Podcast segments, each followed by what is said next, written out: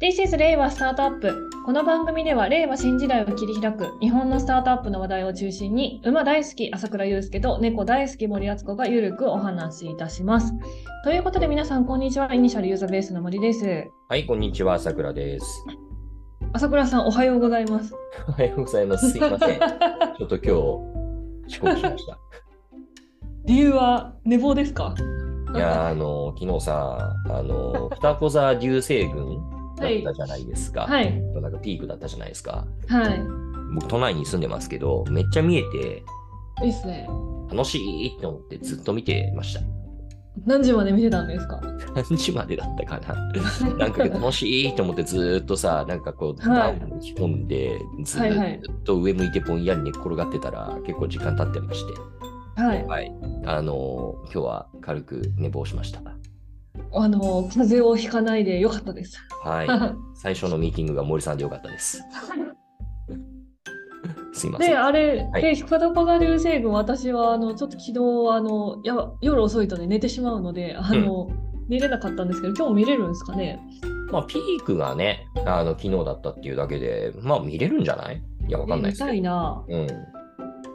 皆さんも、ね、見てる方いらっしゃいますかね。ね。あの、ちょっと前に花鳥風月の話をしましたから、はい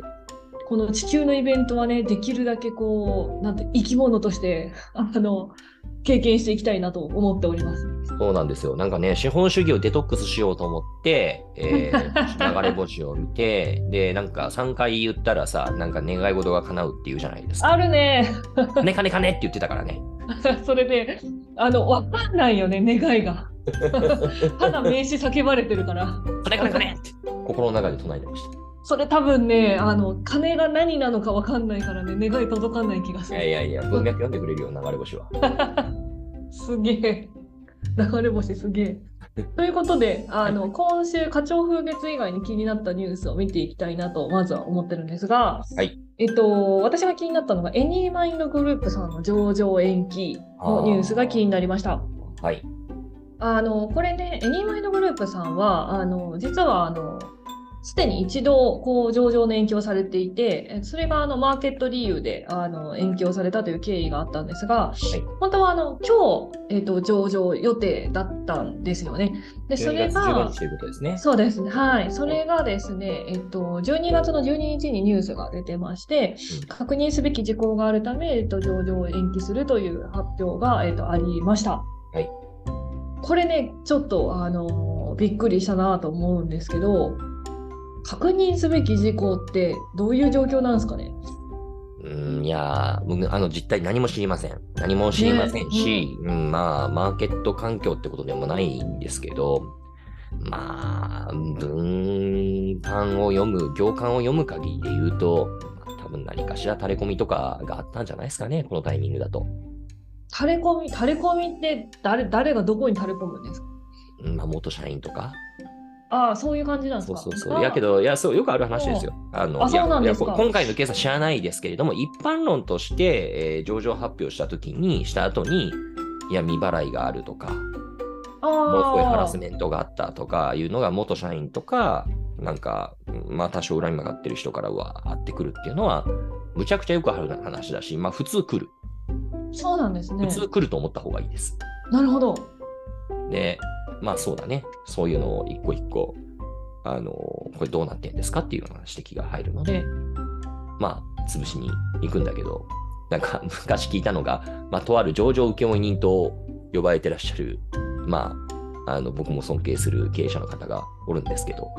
彼が、まあ、同じような感じで会社、まあ、3社目ぐらいで上場させようとしたときに、なんかすごい垂れ込みが来て、で、話聞きに行ったら、いや、それはさすがにどう考えても創業者が悪いとか言って、お前謝れとか言ったらいろいろやったって話を聞いて、お 前これひどいわみたいな話をしてたっていうのをなんかね、聞いたへえ。覚えがありますね。まあちょっといや今回の件は本当にわかんないですよ。だから何も安易なこと言えないですし、あんの、うん何もわかんないですけど、まあそういうことが一般論としてはよくあるっていうなるほ話ど。でしょうか。はい。こういうのって確認って誰からされるんですか東証なんですかそれとも監査法人だからまあ当初証券会社で込まれるんだよね。あ、そういうことですかいなややるっほぱりど。紙の爆弾が飛んできます。あ、そうなんですね。全然そういうのちょっとあの、疎いんで、うんうん。まあ、よくあるのはなるほど確かにあの未払いとかだね、スタートアップあ時そう代なが。んだ。うーんまあ、絶対発生するんじゃないかな。で、まあ、大概だったらちゃんと訴求して払いますかみたいなうんうんうん。話になることが多いです。なるほど。じゃあ上場までもこうね大変なんですねいろいろ。真剣に抜けない。でももしかしたらなんかそういうことが起こっているのかもしれないというのがこのニュースっていうことですね。はい。はい。であとはですねあの今朝まあ今朝日本時間の今朝えっ、と米国の FRB の金利のニュースがあのまああげ上げるどのぐらい上げるのかみたいなことがあのいろいろ話題になってたんですけれども、はいあのそれの結果が出てまして政策金利0.5%、えー、と引き上げという、えー、とニュースが出ておりました。うんこれは朝倉さんいかがですかうん。いや、なんか、いや、僕も 今、森さんに聞かされて知ったので、見てないんですけど、今見た から。日本センサス通りなんでしょあコンセンサス通りですね。あのああ、まだから、ちょっとちょっと高派の意見によりかなっていう感じですけれども。そっかまあじゃあ、まあそこまでね、株価とかには影響もはやないんだろうな、まあ織り込まれてるんでしょうからっていうことなんでしょうけど、えーまあどうなんでしょうね。うーん。まあ CPI とかなんか上がってるからね。あ上が上がってるじゃゃないや。あの、上がり傾向が鈍化したというか、ちょっとね、当初の目標よりも下がりつつはあるから、ん。うんうん。あインフレです徐々ね。にね、まあ、そういう意味で言うと、お緩和していくのかなという気はしますけれども、あそうですよ。ね。う。うんんまあだから来年にかけいてや普、通うのことん、 どうなるかっていうのがね、それ結局マーケットに影響する話なので、この辺はえちゃんと見ていかないといけないですね。まあ、来年1年は景気悪いんじゃないですか。かなまあ。あ、みんな言うよね。うんうん。うん、結構、あの、強気の人もいたけどね、3月ぐらいからうんうんうん反転する、あのさ、あの米国の市場が戻ってくるっていうあの話はありましたけど、ちょっとわかんないですね。うん、ちょっとじゃあこの注視をしていきましょう。はいという真面目な話をしたところで本日のテーマに移ってまいります。はい本日はですね続々スタートアップ育成5カ年計画うんうん。というところで、あの今回、えっと、結構前からですね、あのこのスタートアップご育成5カ年計画を扱っているんですが、はい前回は、えっと、3本の柱である人、金、その他のうちのお金、えーうん第2の柱、スタートアップのための資金供給の強化と出口戦略の多様化について、その28の取り組みのうち、前半12の取り組みを確認してまいりました。はいということで、順当です。本日は残り16の取り組みを見ていきたいと思っています。はい。まあ、けど今さ、その冒頭にちょっはとい森さんとも雑談してましたけど、はいはい。うん、なんかあの目標の話だよね。はいはいはいはい。あー、えっと、目標ですね。ちょっとあの振り返りますと、そうこの目標はですね、えっと、5か年、5年後ですね、えっと、2027年度に投資額、えー投資額がぜ現在の10倍を超える規模うんうんえー10兆円規模を目指して、で、その将来的にユニコーン100社創出、スタートアップを10万社創出というあのところを目指しております。将来においてって言ってるのからあれなんだけど、で、この点さ、ユニコーンっていう言葉がまあ分かりやすいし、まああんまり細かいこと言っても誰もなんかね、なかなかキャッチーさがなくてついてこれないから、まあこう言っちゃうのはわかんだけど、これあれですよね。厳密に考えると、なんかまあもう少しこれはね、なんか実態持った目標にしようと思うと、ユニコーンじゃなくて、今はないけれども、うーん、まあ別に今存在してもいいのか。まあ、東証は主にまあグロースの会社だよね。で、時価総額1000億円、あ、わかんない。うん今1ドル130円なんだったら、 あの、1300億なのか知らんけど、知らぐんけらど、いになりますまあねまあ。それでもいいけど、 なんかその、うん上場していて、えーまあ、時価総額が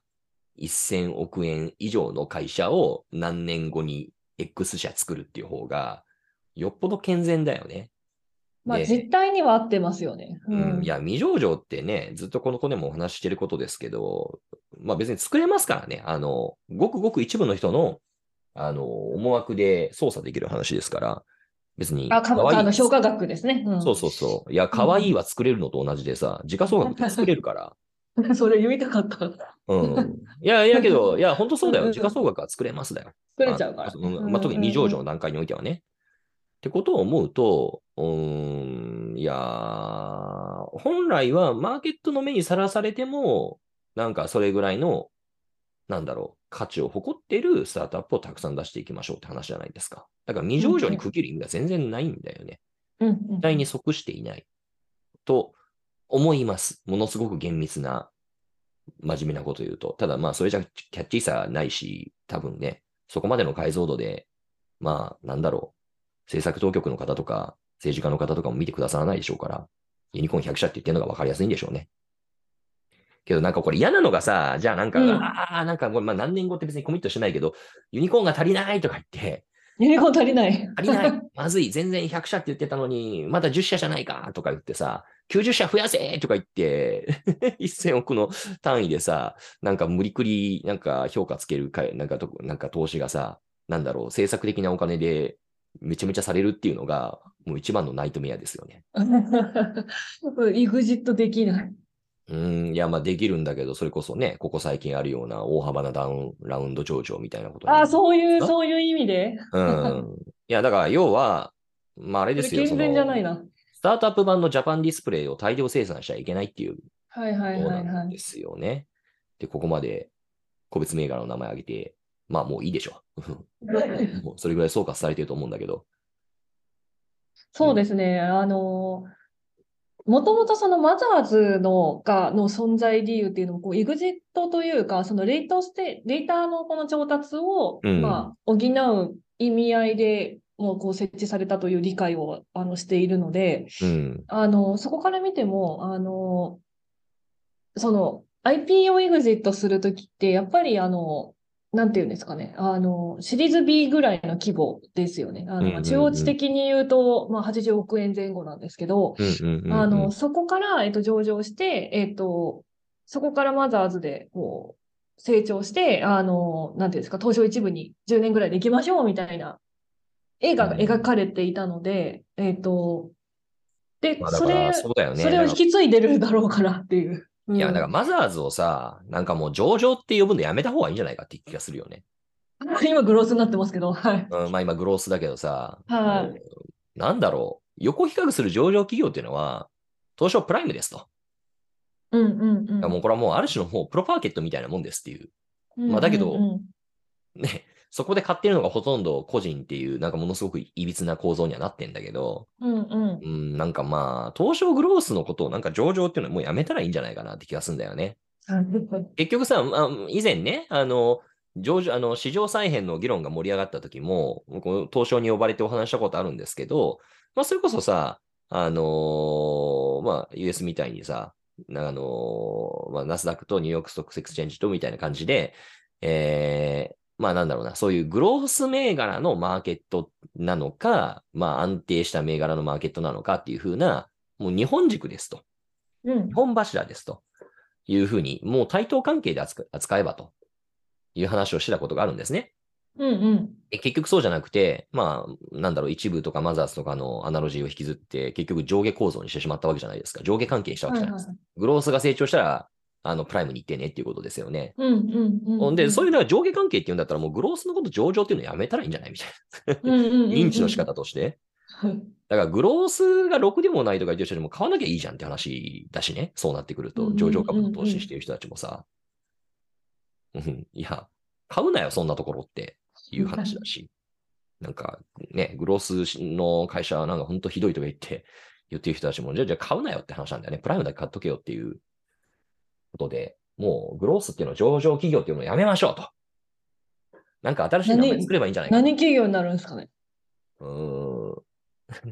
わかんないけど、ポスト IPO スタートアップ。まあ、それも上場じゃんって話になっちゃうんだ けど。で、東証プライム行ったらもうスタートアップじゃありません、みたいな。グロースの間はスタートアップと呼ぶとか、例えばね。うん。もは や。うん。もうなんか、わかんない。半グレ的に、に半上場スタートアップみたいな。半熟スタートアップ。半上場スタートアップ。もうそういう、もう言葉の世界なの、言葉遊びの世界なんじゃないかなって気がしますよね。うん。まあでもそ上場企業そとう思っですてしまうから、おかしな議論になると。 まあそうですね。それ、わかんないですけど、あの、本当にここ2、3年で未上場でもこう1000億をこう突破して、そのまま IPO する。ようなあの会社さんも出てきているので、うんまあ、そういった会社さんをもしかしたらね、直接プライム目指すとかね、ああ、そうそうそうそう。するかもしれませんしね。そう。だし、うん、いや、そうなんだよね。うんいや、VC もさ、その、まあ、基本的に上場したら株売りなさいっていうのがセオリーなわけですけど、上場っていうのはうちでは東証プライムのことを指してますみたいにするとかね。 まさら、まあ、グロースっていうのはこれ上場じゃありませんみたいな。まあ、うん、僕的にはそうありたいんですけどね。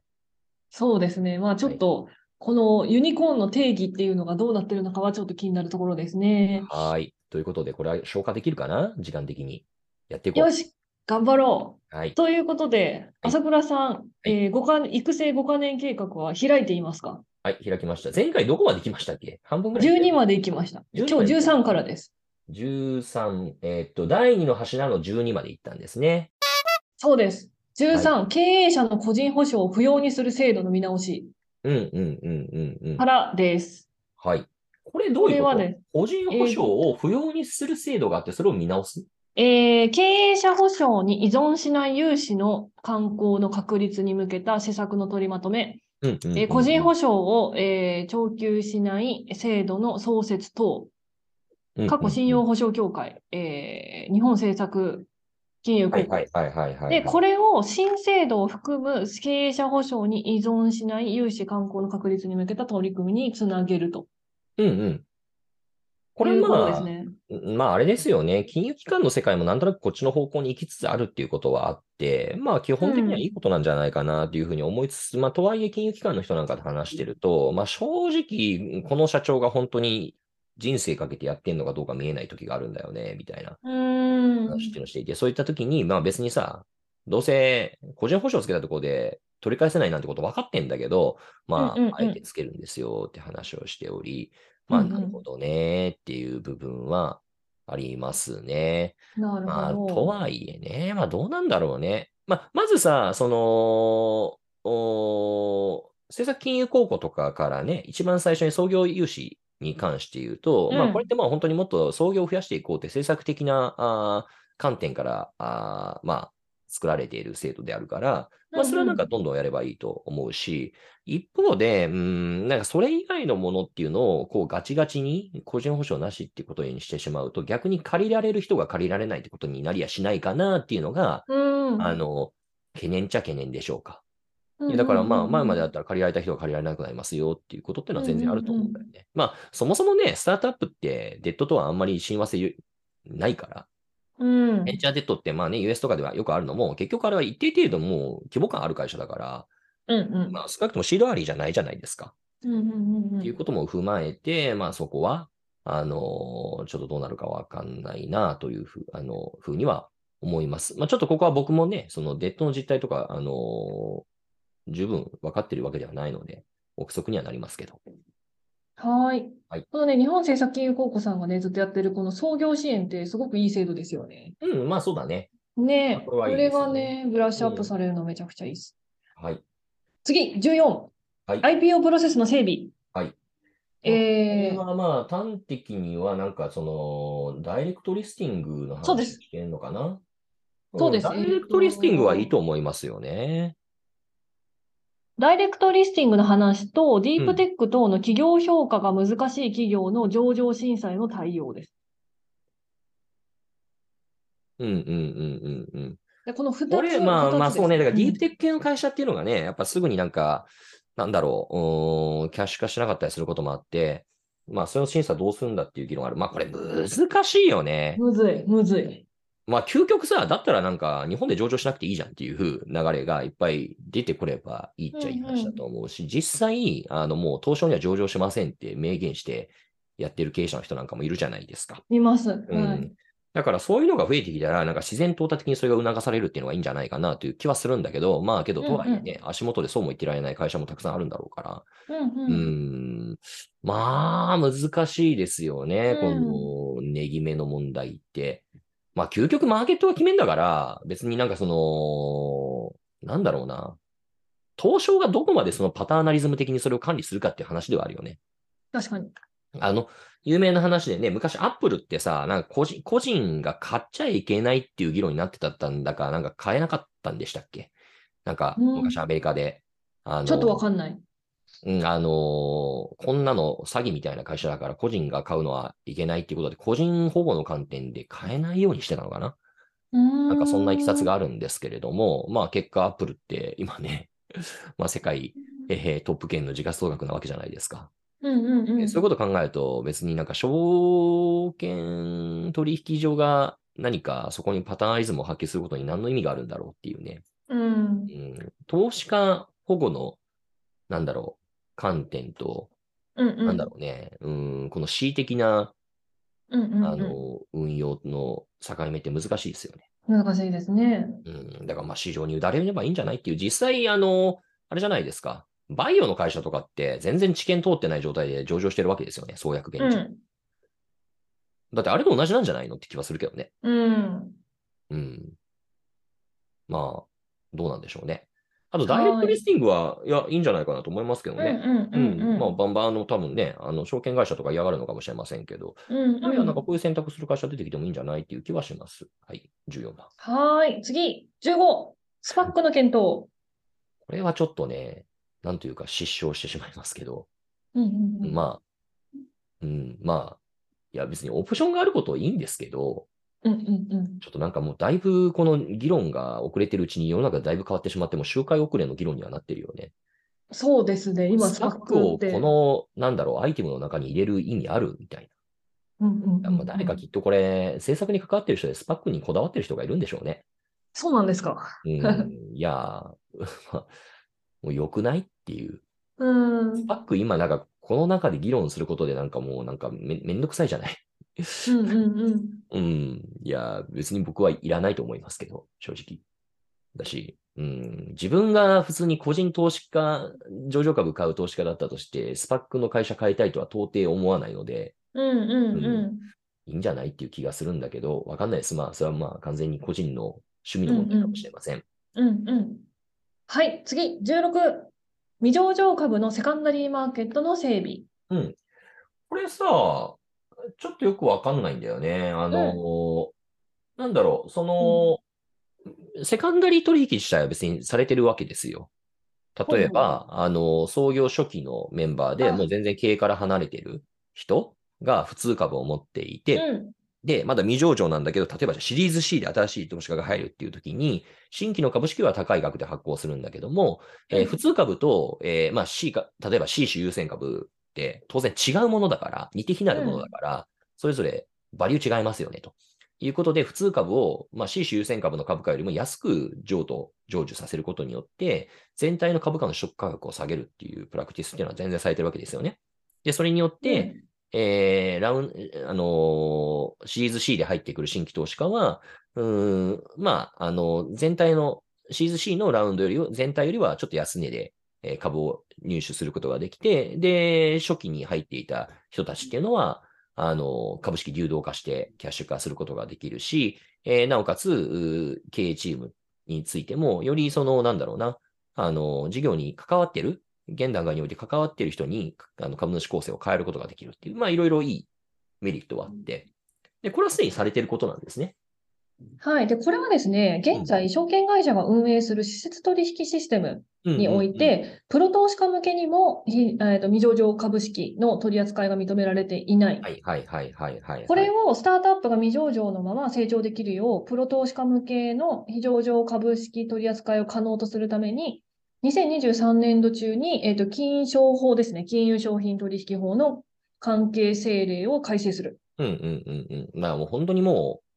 う、マーケットにするってことですね。まあ、そうですね参加者は限られているけど。あ、そう、まさしくで、で、同時に未上場企業の証券等のデータの標準化について、民間の取り組みを、えー、と進めるなど、セカンダリーマーケットでの取引円滑化のための環境整備を推進する。うんうんうんうん。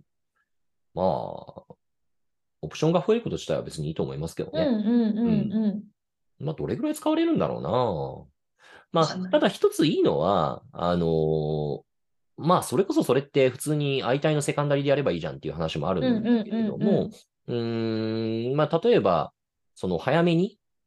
えー、まあ、それこそシード段階とかから入っている投資家、あーまあ、それもファンドとかで、えーもうファンドライフが尽きてしまうっていうところに対して、えー流動化の機会を提供するってことは、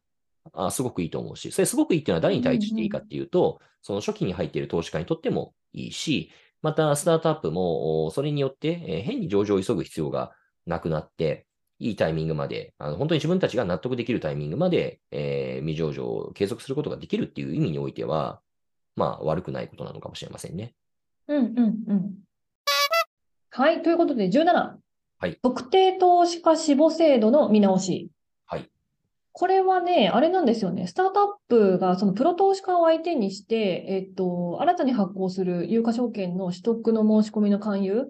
うんを行う、あの、特定投資家死亡制度っていうのが、えっと、今年の7月に、あの、整備されてたんですよ。はい。それが、ただ、スタートアップにとっては、新規則で新たに提供または公表を義務付けられた特定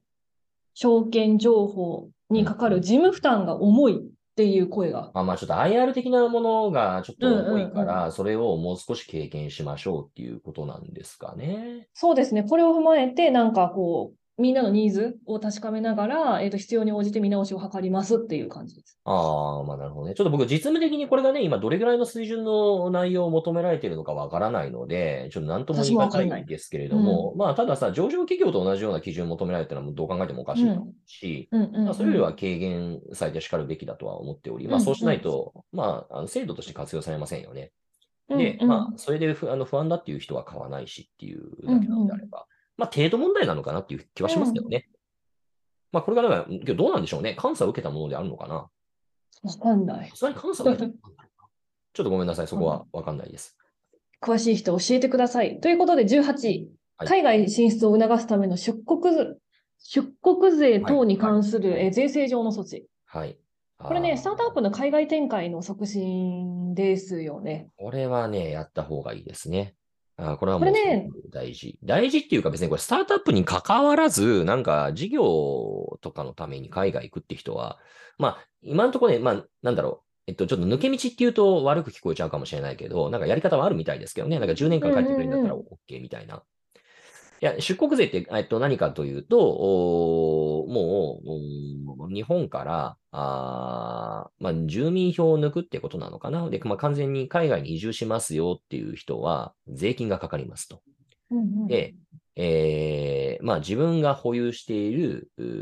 ーまあ、有価証券、まあ、株式等々だよね。で、えーまあ、こういったまだキャッシュ化されてないわけだけれども、未実現の利益に対して10%だったかな。現金で払えと。うん納税しろっていうかなり過酷な、うん、のがあってですね、これ2015年に導入されたのかな。だからこれの前に結構な日本人がシンガポールに流出してます。で、えっと、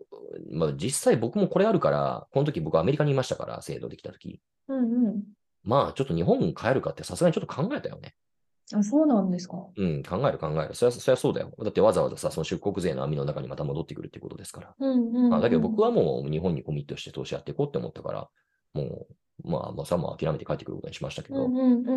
ん。だけど、これな何が困るかっていうと、例えばスタートアップで海外展開をしようとしているのに、えーまあ、例えばじゃあさ、スタートアップの創業者が持っているうー株式、主たるものって何かっていうと、未上場の自分の会社だったりするわけじゃないですか。うんうんで、これがね、えーましてやさ、あの、ユニコーンの会社だったりだとかするとですね、すごい額になるわけですよ。うんうんうんうんね、仮に50%持ってたら個人の資産だけでさ、額面上は500億ということになりますよね。まあ、ちょっとこれうんかなり、かなり乱暴なまとめ方してうんますけど、うんうん現実問題ね。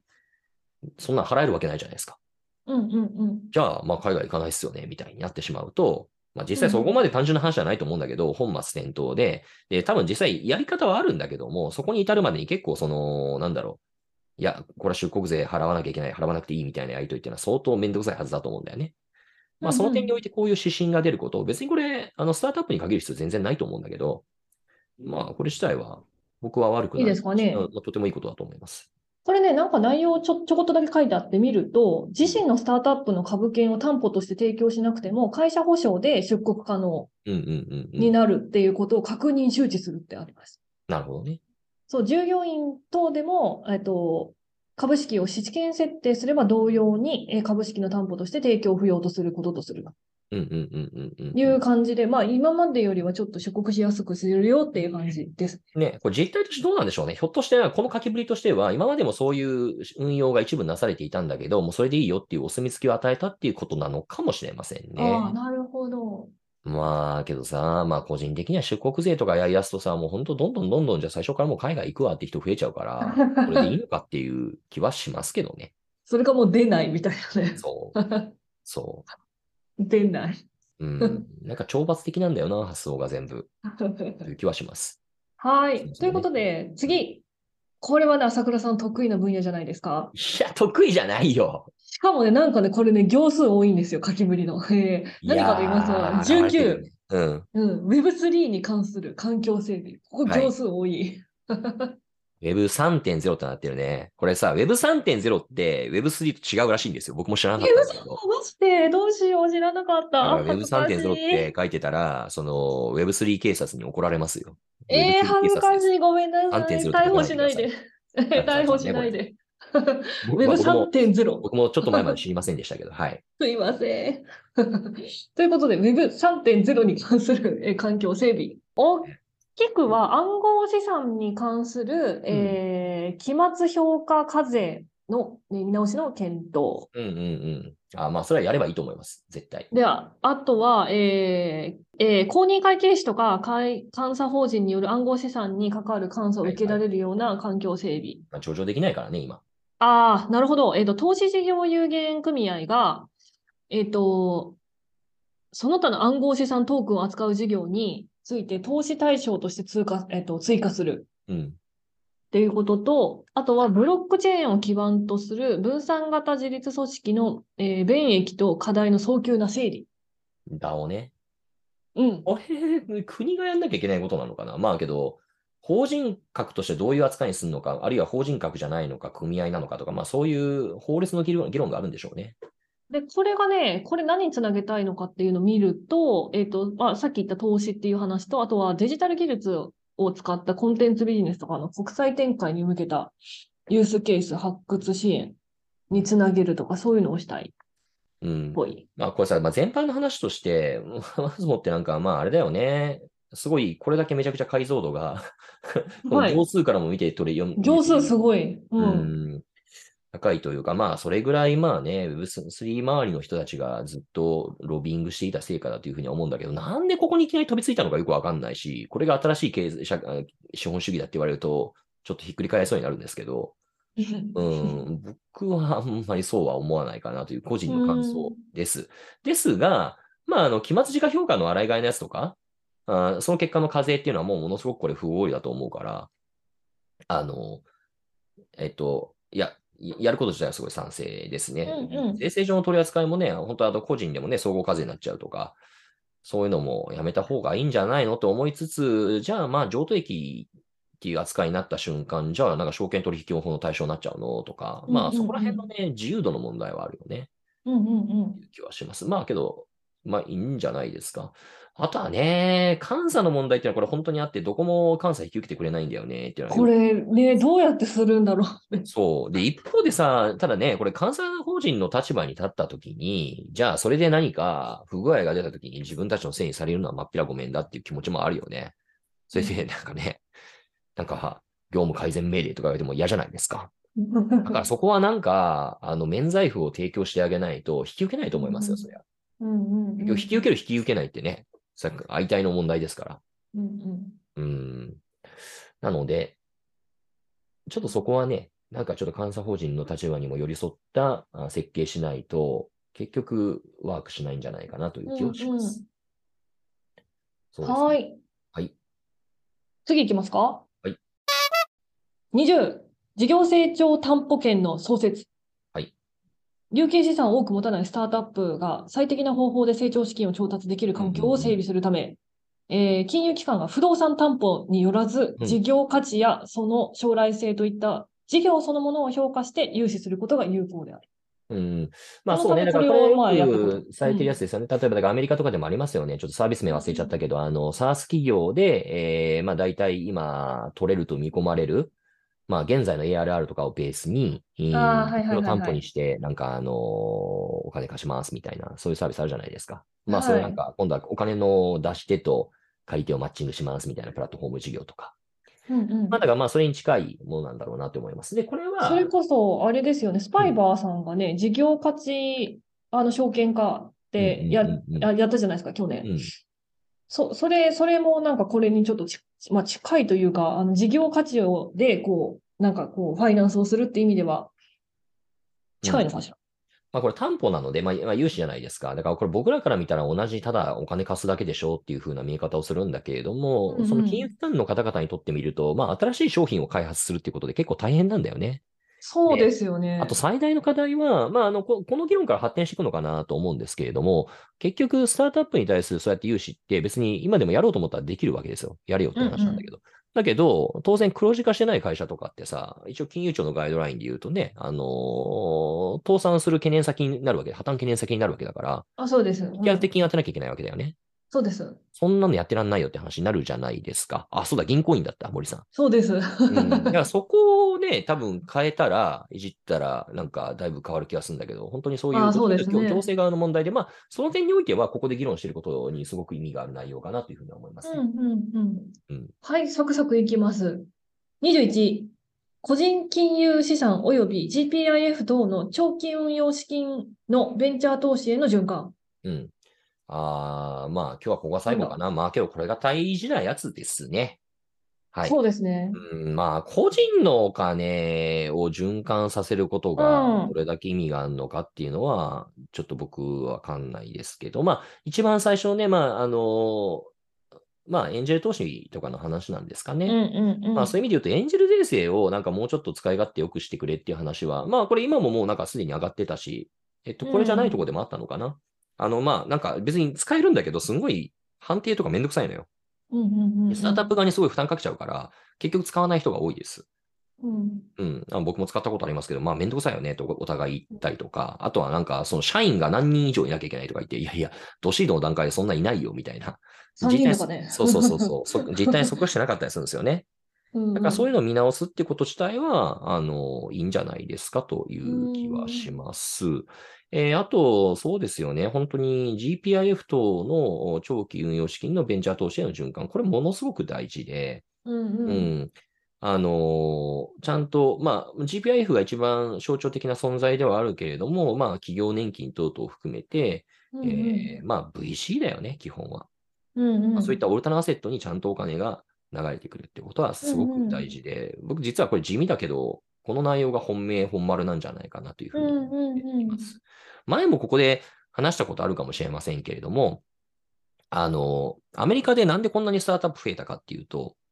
うん、一つトリガーとなってるのはエエリイササ法法なんですよね。うんあの、大事なことなので何度も言いますけれども。うんうんうんで、これ1970年代にアメリカでできた法律で、要は、えー従業員の、まあまあ、年金基金等々だよね、えーうんうんを運用するう人たち、まああー、いろいろアメリカでもあるじゃないですか、カルパスとか。はいはい。ああいう、まあ、あの、運用する人たちが受託責任を負いますと。うん一種ちゃんとパフォーマンスを追い求めなきゃいけないっていうことが、えー示されたりだとか、うん踏まえて、まあ、オルタナアセットちゃんと投資していいんだよ、みたいな、まあ、そういったガイドラインが示されたと。うんで、それによって何が起こったかというと、うーん、まあ、あの、これ別に VC に限らず、オルタナアセットにいろいろそういった年金基金のお金が流れてくるようになったんですよね。うんうんで、えーまあ、そのうちの一つである、まあ、VC にもお金が流れるようになって、結果 VC からあースタートアップにお金が流れるようになって、うんうんえー結果論として、アメリカでスタートアップ非常に増えましたと。うんで、実はこのエリサ法以前、うん、アメリカってじゃあそんなスタートアップ多かったのかっていうと、別にありはしたけど、うんうん OECD 諸国の中で、えーアメリカが飛び抜けてスタートアップ大国だったかっていうと、全くそんなことないらしいんですよね。うん優位な差がないっていう。で、これが、あの、スタンフォードのイリア先生のすごい有名な論文に取りまとめられていることなんですけど、これがね、なぜか日本でこのイリア論文が、あの、引用されるとき、一番、ま、毎回すっ飛ばされる内容なんだよね。へえ。まあ、面白くないからだろうね。あ、そうなんですかいやいや、イリア論文ね何かっていうとさ、なんか、そのスタートアップ出自の会社、上場企業のうち何パーセントを占めてて、なんか時価総額の何十パーセントを占めててって、なんかそういう、あるじゃないですか、定量データまあ、キャッチーですよね。そうそう、だだからスタートアップすごい意味あるでしょっていうことが書書いてうんうるん。まあ、このファクトは引かれていて、これはすごくインパクトあるからいいと思うんですけうんうど、んただ一番その手前にえー書かれてることは何かっていうと、これエリサ法があったからこうなってるわけで、えーうんうんそのインパク文脈トでしょこんなもんなんだっていう、まあまあそういった大前提があるんだけど、それ全は部いはいはいさされて引用されていて、 うんうん。えーなんというかね、あの、肝心なところが抜けちゃってるなっていう気がいつもしています。じゃあ、でな頑ん張かってこ引のき寄間もせていきましょう。はい。そういう意味で言うと、これはまあ金融庁マターなんだけれども、金融庁の、おーまあ、指針として、このエリサ法の見直し、まあ、日本版エリサ法みたいなはいはい。文言も踊っていて、まあ、過去にもあるはあったんだけどね、この受託責任ってところだけ確かすっ飛ばされちゃったのかな。だからよよく言うのが、ね年金の人たちって、パフォーマンス上げる必要がないわけですよ。うんうんうん。でそれは、なぜかというと、ターゲットとしている利回りが低いからだよね。うんで、ターゲットとしてる利回りが低いとどうなるかっていうと、なんかもう変にあのドカーンとリターンが出るような、まあ、ある種リスクがあるアセットっていうものは避けようとするし、もう合理的でやすよね。ややる意味がない。意味ない。すごいのが、リターンバーンと出ちゃって、年金払える額が多くなると、あのーなんだろう、もともと天引きこんなにする必要なかったじゃんって怒られるから、 パフォーマンス上げないでくださいっていう、上げられても困るんですみたいな、ねすごいロジックだなって思うんだけ ど。すごい、それ。まあ、まあ、ボラがね、嫌だっていうのはわかるんだけどね。うんうん。まあ、うーん、まあ、そういう意味で言うとね、えーなんていうんですか。結局のところけど、それ、うん、まあ、運用利回りのターゲットが低いと、じゃあ、米国債と、あの、アメリカの社債だけでいいですよって話になっちゃうんだけど、うんうん。それってそもそも、なんか、対象としてる利回り低すぎるんじゃないですかみたいな、志低すぎませんかっていう。インフレ進んだらむしろ逆剤やじゃんっていう話になるわうんけうんで。うんうんむ。しろそれだったら、別に社員が自分で運用すればいいわけでね。別に会社が取りまとめてそんなにやる必要ないですよっていうことだと思うんですよ。だからそう思うと、うーん、なんかね、あの、最低限さえ取りまとめて運用するっていうんだったら、ちゃんとパフォーマンス出しま、とりあえず目標にしましょうねっていうこと自体は広まってもいいんじゃないかなと思っていて、まあそういった議論が、あー今話しているこのアイテムからどこまで導き出されるのかわからないですけれども、うんうんと。ても大事なことを言っているアイテムだとは思います。はーい。ということで、今日はここまでかなそうですね。残りは、えー次回に意外に。まあ、この第3の柱と一緒に見ていきましょ第二の柱のところはやっぱり長いね。まあ、う。長暑い、暑になります長いし、いやあの、ねあの、割と、なんていうんですか、具体的だから。そうね、そうだね。話せるまあ、語るべきコンテンツがあるからね。い はい。ということで、皆さん次回もお楽しみにごきげんよう。ごきげんよう。